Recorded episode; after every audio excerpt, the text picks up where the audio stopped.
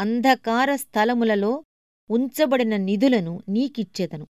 యెషయా నలభై ఐదవ అధ్యాయం మూడవ వచనం.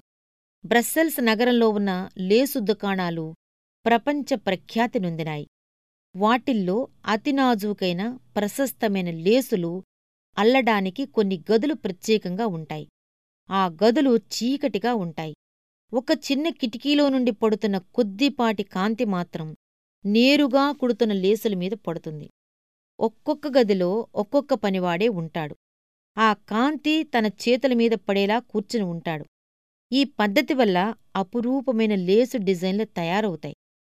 అల్లేవాడు చీకట్లోనూ డిజైన్ వెలుగులోనూ ఉంటే అందమైన లేసు తయారవుతుందట. మన జీవితపు అల్లికలో కూడా ఇంతే. కొన్ని సమయాల్లో చీకటి కమ్మేస్తుంది. మనం ఏం చేస్తున్నామో మనకు అర్థం కాదు. మనం అల్లుతున్న డిజైన్ మనకి కనపడదు. మనకి అనుభవమవుతున్న దానిలో ఏమీ అందం ఉపయోగం కనపడవు. అయినా మనం నమ్మకంగా పనిచేస్తూ నిస్పృహకి అలసటికి తావియ్యక అనుమానం లేక విశ్వాసంలో ప్రేమలో సాగిపోవాలి. దేవుడు ఎప్పుడూ కనిపెడుతూనే ఉంటాడు.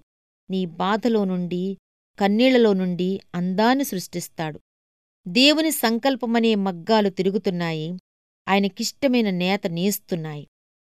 వచ్చే మడతల్ని కలిసే నల్లదారాలని అయిష్టంగా చూడకు.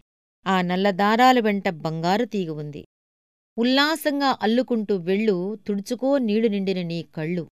దారాన్ని మాత్రం ఆయనే ఇస్తాడు ప్రార్థనతో జాగ్రత్తగా అల్లు.